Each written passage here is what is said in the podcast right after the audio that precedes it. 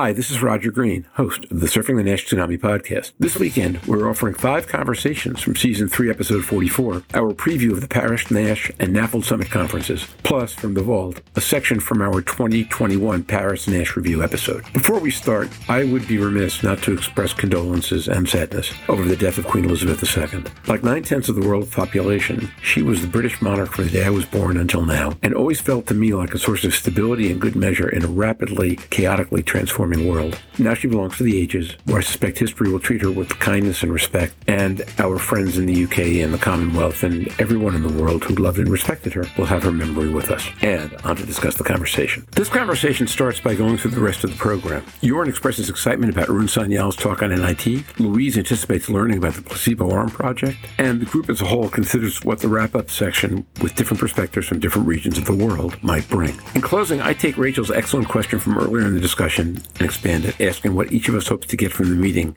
the meeting, not just one session, at a micro and macro level. The answers are thoughtful and nuanced, and you'll just have to listen to learn what we have to say. Paris Nash provides some of the strongest scientific content found in any conference, coupled with an innovative look at fatty liver disease in the context of world health. This conversation touches on what might emerge as some of the high points of that meeting. So sit back, listen, enjoy, learn, and when you're done, join the dialogue on our LinkedIn and Facebook discussion groups.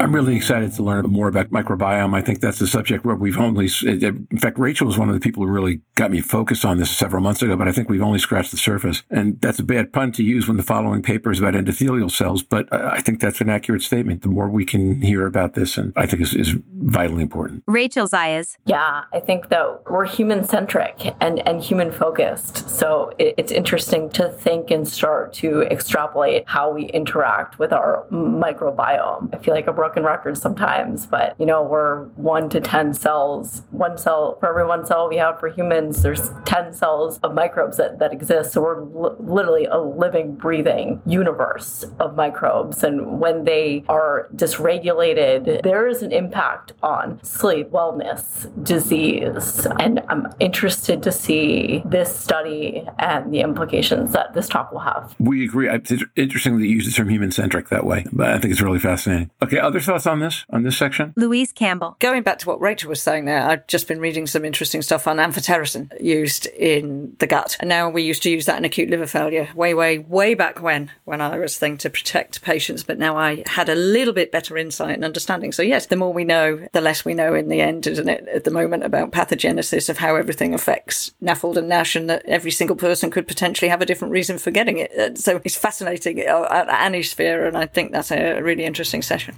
Louise, I'll, as we move on, I'll simply comment that I've always preferred the phrase "the more we, the more we know, the more we have to learn." Because I don't think it's literally that we know less; it's that every time you walk through a door, you just see this increasingly vast, expanse of knowledge that's out in front of you that you can't touch. Absolutely, Th- that's that's just the glass half full way of expressing that particular sentence. All right, so then we go into the afternoon session, which I mentioned a bit or parts of, and I guess um, Louise mentioned NashPass. Jorn, what do you see as the flashing opportunity for insight or integration, starting with Dr. Sanyal's lecture on NIT-based drug development, going on through the end of the clinical trial innovation section? Jorn Schattenberg. Clearly, I'd be expecting to hear from Arun um, how he sees NASH drug development in an NIT-based uh, setting. You know, we've discussed a little bit on that. How frequently do you probe patients? How do you combine biomarkers? Which ones do you do you define as a primary endpoint? Is this going to be a surrogate biomarker like the FAST score or MEFIB, or is it going to be a true single biomarker um, to be able to assess the change? I mean, there's a lot of open questions, and I'm expecting a really thought-provoking and forward-looking scenario from him because Arun uh, oversees the field like no one else does, and uh, that's going to be very interesting. Uh, followed up by Frank Anania, who gives a very pragmatic uh, regulatory approach and maybe bring us back to the current day because he's going to highlight the data that the FDA requires to approve a drug based on that. So I think it's a good combo in that way. And in session five, again, one thing that also resounded with me or struck with me, and Stephen has mentioned, is the talk by Yara Maryu from Mexico, because they're addressing the infrastructure to increase the clinical trials. They're calling it effectiveness, but uh, reminds me of a discussion we had is how can you effectively increase the recruitment of patients? Maybe we have to go to the patients, maybe we have to create different infrastructures to provide experimental treatment to patients that are not situated next to a center. So a very diverse uh, session, I think, very visionary with regards to Arun's talk and maybe onto the current statement or thinking of the FDA by Frank Anania, and then something could we improve patient enrollment. You know, you aren't listening to you. I'm remembering a comment that Naeem made again on this past week's episode. It kind of seems like we didn't set it up this way, but that episode teased this up better than I would have thought about the idea that one of the things that makes NASH so different is that every other drug where we've looked at combination, every disease where we've looked at combination therapies, we've been working with monotherapies that were in market, proven out in hundreds of thousands or millions of patients. And as a result, before we thought about a combination therapy, we would know exactly what we were looking at down to the, he didn't say this, but down to the one in 10,000 or one in 100,000 patient level. Here, we're talking about combination therapies for drugs that have not yet been approved. Not that that's never happened before, pardon the double negative. Um, HIV, hepatitis come to mind, but it's unusual and, and very unusual for an asymptomatic population with as many people in it as this has.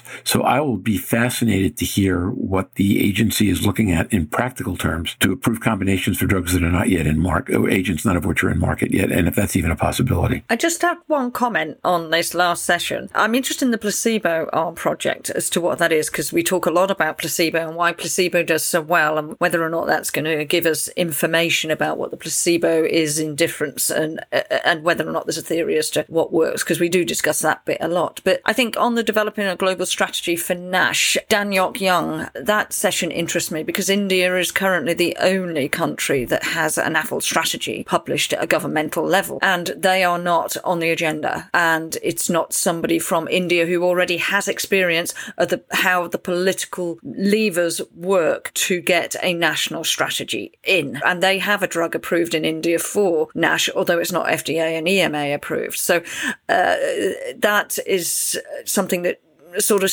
stands out to me on um, that particular session on the global strategy. It's a good point, Louise. And, and in that context, I'm delighted that Arun is co chairing the session because I know he does a lot of work on that issue in India. And in their defense, they had someone there from India last year who gave an insight. And I think changing topics and speakers, it might have been one way to uh, just exchange that. The placebo arm project, I mean, it's interesting because if you do meta analysis, you see a placebo responses between 10 and 35% in these trials. And of course, that's difficult to be calculating with. And uh, the liver Forum is trying to address that. There's some other initiatives too. We heard from Nalen IT that's going to be addressing some of that. So I think there's a lot of data available, and it's important we explore that even beyond a single sponsor's study, pulling this data together, and the bigger consortium are in the right position to do so. Thanks, Ron. That's fantastic. I want to take Rachel's question. I want to broaden it, and I want to throw it back at us. Okay, you asked the question about a session. I'm going to ask the question about a meeting. At a micro and a macro level, what insights or energy would you like to see come out of this event? Micro being something something that's going to change shortly after people walk out of the meeting, and macro in terms of when you look back in three to five years and you say, this was the moment that that started to shift. What would you hope it would be? Again, brave one, go first. And I try not to ask questions I can't answer, but I don't have an answer ready for this one immediately, so I can't go first. Rachel got to go first two times. Now it's Louise or me, right? I, I think now I understood the question. Not sure I understood her question the first time. Now, now it's settled a little bit with me. I think in the macro here, I'm really interested in how the drug development is going to move away from histology, and we're going to learn a lot about how the organs are interacting in the in the metabolic health section, the FN FNIH section here. Uh, Arun's talk on future NITUs and FDA perspective. So I think as a clinician and principal investigator of clinical trials, that will be the most important aspect for me. At the micro level, I'm always thrilled to see the uh, basic science sessions with Scott Friedman, the session Frank Tacke and Massimo Pinzani are chairing, a very micro, uh, it's not micro aspects, but it's you know it's the basis of uh, disease biology, and those are very interesting always to listen to. And our understanding of these mechanisms has the potential to transform the field uh, to identify new targets both for drug development and biomarker development. I'm going to jump in next because we're going to leave Rachel to the end on this one. She posed this complex question. I suppose for me, the micro is the fact of getting the other disciplines round the table at a joint meeting so that we start to really tease out how how do we get it into diabetes? How do we get cardiovascular? And we have specialists from those areas involved. And I suppose for the macro, it is combining that with the developing a global strategy for NASH because we cannot do that unless we have all of the players around the table. I once used the phrase in the last couple of weeks that we don't try and repair a car without opening the bonnet to look at the engine, but we're trying to solve diabetes, cardiovascular disease, and all of the other linked metabolic diseases without taking the lid off the liver. And we're not going to be able to do that. So for me, that's the macro. Can we now get everybody in and around as engineers looking at this engine? Because it's all part and parcel. The car doesn't work uniformly, neither do we. Person centric. Rachel, I'm going to go last. So for me, the micro is I'm really interested to see about the questions across specialties. So essentially, what is the market research that physicians and clinicians alike need to be asking others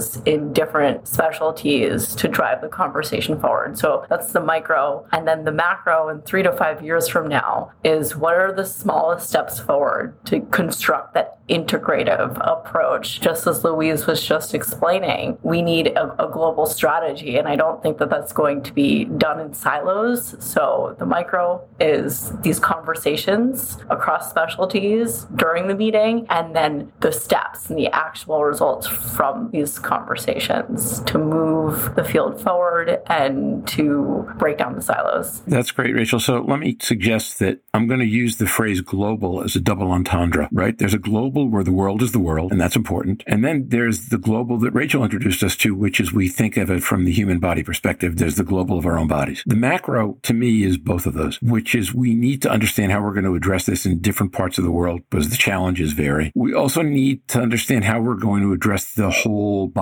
in the context of the liver. Not only uh, looking, picking up the bonnet, as you would say, Louise, here we talk about the hood, whatever you want to call it, lifting it up so you can see what's underneath, but also then understanding that all these pieces are connected, that when you blow out your engine, as we did on our car here last month, three other things wind up melting that you can't see until you've replaced it with a new engine. So that all these things are connected much more holistically within the human system and across the whole planet. My micros really in that context, if you take that context and you lay it up against specifically, I think the Frank Anania talk and that entire section, I'm hoping that companies and investigators will get a better sense as to what the most important and easiest links are they can start making now to get the, to push the combo combo forward, both halves of it. And now, back to Roger.